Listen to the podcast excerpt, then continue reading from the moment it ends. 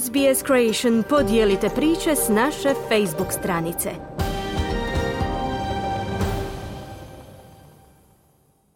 Radio SBS, program na hrvatskom jeziku. Ja sam Mirna Primorac.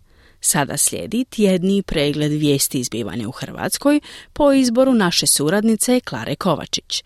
Evo što danas možete čuti. Obilježava se 27. obljetnica Oluje. Pobjednik Viteške alke u nedjelju. Treći toplinski val ne ometa turizam. Dani sjećanja na velikane estrade. Osoba tjedna Ilija Jurić.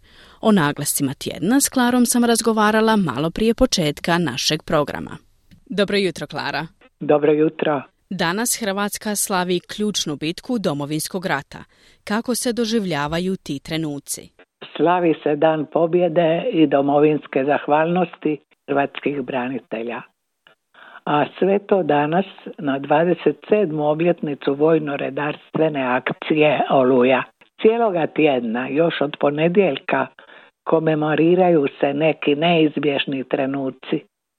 Bijeg iz dalja, ajmaša i jerduta, staraca, žena i djece pred agresijom, progonstvo prvog kolovoza 1991 koje je trajalo punih sedam godina.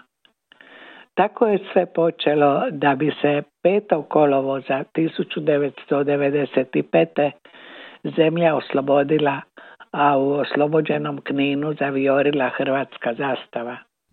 Zašto je Oluja ključna ratna operacija? Trajala je 84 sata, krenula je iz 30 pravaca, započela u pet sati u četvrtak, na Kninskoj tvrđavi Hrvatska zastava u petak u 9 sati i 43 minute. Danas su u to vrijeme zvonila zvona hrvatskih crkava. Kako se odvija slavlje? Uoči oluje predsjednik Republike organizira prijam za ratne zapovjednike. Sinoć je bila prisutna politička elita, ne i premijer i tri ministra.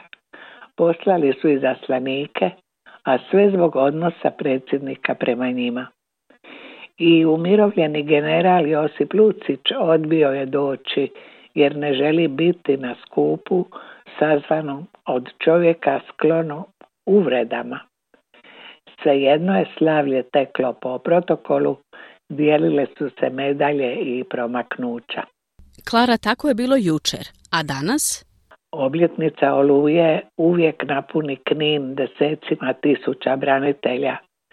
Svečana akademija, riječ generala Mladena Markača, premijera, predsjednika Sabora i predsjednika Republike Hrvatske. Od jutarnje budnice do euharistijskog slavlja i akademije do koncerta Doris Dragović večeras, sve je ispunjeno slavljem, ponosom, sjećanjem. Cijela Hrvatska zapravo slavi.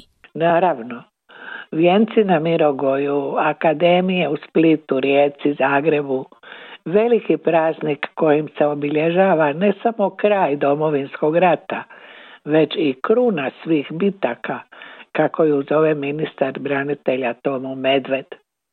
Slavi se na zemlji, u zraku i u moru, slave ga svi rodovi vojske. Šalju se i poruke. Da, temeljna je ona o pravednom domovinskom ratu, o zajedništvu u obrani domovine i istini. Susjednu zemlju se poziva na analizu uloge u brutalnoj agresiji, na otkrivanje 1434 nestalih još uvijek nepoznate sudbine, na vrijeme koje još uvijek traje. Kako Knin doživljava godine mira? Prema posljednjem popisu stanovništva, Knin je izgubio 23% žitelja. Pokušava razviti ruralni turizam, očekuje puno i od nove poduzetničke zone, pamti neostvarena obećanja niza vlada, posljednje iz 2017. godine, a najviše i najveće nade polaže u Dinaru novi park prirode. U svakom slučaju izlez iz stagnacije vidi u turizmu. Približava se još jedno veliko slavlje. U nedjelju će u Sinju biti proglašen pobjednik 307. alke, tradicionalne viteške igre Sinske krajine, sjećanje na pobjedu nad Turcima. Alkara je 17 na prekrasnim konjima. Danas se trči bara, sutra čoja, u nedjelju alka. Gađanje kopljem u sredinu metalnog kruga na sredini trkališta. Alka je pod zaštitom UNESCO-a.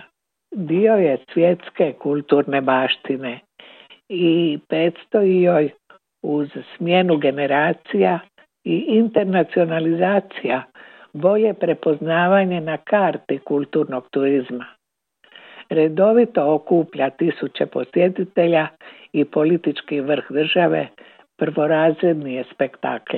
A koliko ljetne vrućine ometaju ova slavlja? Na vrhuncu smo trećeg toplinskog vala, a u Kninu i Sinju nikad više gostiju. Alku će pratiti i slovenski predsjednik Borut Pahor uz niz veleposlanika i uglednih gostiju. Turizam već sustiže rezultatima 2019. godinu. Vrućine ne utječu na konačni ishod. Hrvatski mediji izravnim prijenosima se trude i dodatno približiti događaje. Tjedan je započeo obljetnicom, koncertom u znak sjećanja na Olivara Dragojevića u Veloj Luci na Kočuli. Večeras koncertom Doris Dragović u Kninu u čast Oluji, koncertom u čast preminulom Rajku Dujmiću u nedjelju u Zagrebu. A zašto je Ilija Jurić osoba tjedna? Jer je najbolji poljoprivrednik Hrvatske za ovu godinu. Ilija Jurić proizvodi jestivo cvijeće, mikropovrće, jestive listove koji su danas trend u svjetskoj gastronomiji.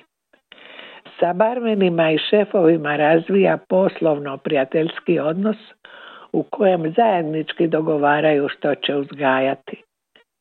Sve što proizvodi dostavlja restoranima i hotelima, to je hrana koja se ne kupuje na tržnici.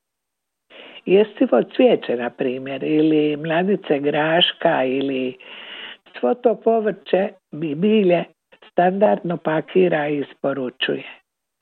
Jedan je od 20 najboljih mladih poljoprivrednika. Prvi je među njima. Njemu je pak najbolji tvrtko Matijević, kaže, koji proizvodi sve od pčelinjeg otrova. Ilija Jurić, avangardni je poljoprivrednik s tradicionalnim problemima. Otkup i plasman su najveći. O tome sam brine, pa će i 25 tisuća kuna nagrade uložiti u digitalizaciju proizvodnje, u marketing i promociju. Od oca ratara naslijedio je ljubav prema biljkama. Sve drugo uči sam. Snalazi se na izuzetno osjetljivom tržištu i nada se da će se njegovo jestivo cvijeće uskoro moći kupiti u cijeloj Hrvatskoj.